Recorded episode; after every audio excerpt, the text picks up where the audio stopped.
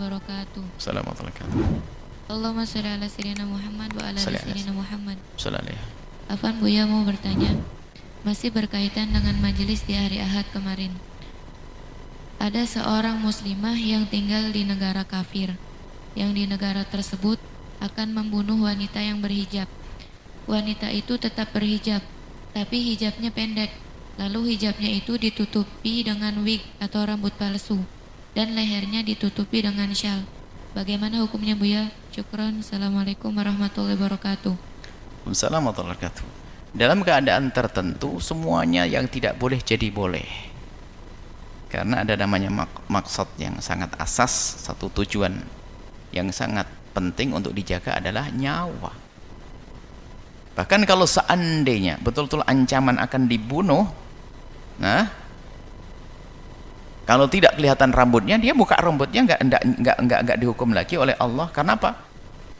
Keluarkan rambutmu semuanya. Rambut beneran. Kalau tidak ditembak mati. Ah ya. Kalau begitu kasusnya buka rambutnya. Tapi karena dia cerdas, wanita tersebut masih mencoba untuk membohongi. Jadi rambutnya tetap ditutup. Kan di negeri-negeri seperti itu kan boleh ada jas yang pakai pendut ini. Ditutup seolah-olah rambut, tapi bukan rambut. Maka dia pandai dan tidak dosa dalam keadaan semacam itu.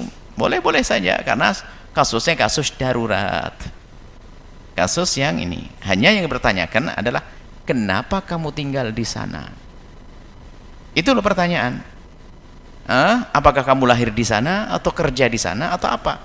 Kalau memang lahir di sana lain cerita, masuk Islam di sana. Oh, itu sangat dimaafkan. Kalau tiba-tiba dari negeri muslim pergi hijrah ke negeri kafir, lah ini pelanggaran maksiat. Kalau tujuannya bukan untuk berdakwah.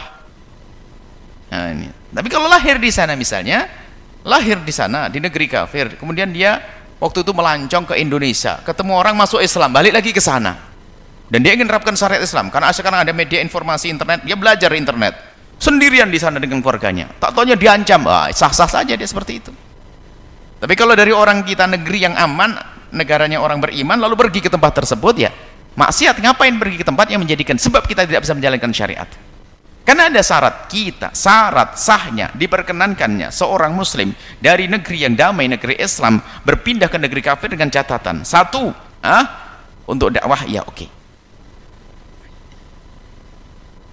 yang kedua dengan catatan dia mudah menjalankan syariatnya secara utuh syariat pribadi.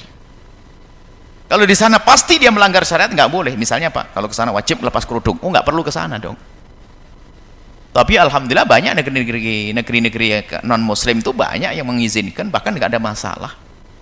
Semacam itu. Jadi boleh. Nah, kalau tujuannya adalah memang semacam itu sah-sah saja. Tujuannya baik. Tujuannya adalah untuk berdakwah. Dan di sana bisa menjalankan syariat.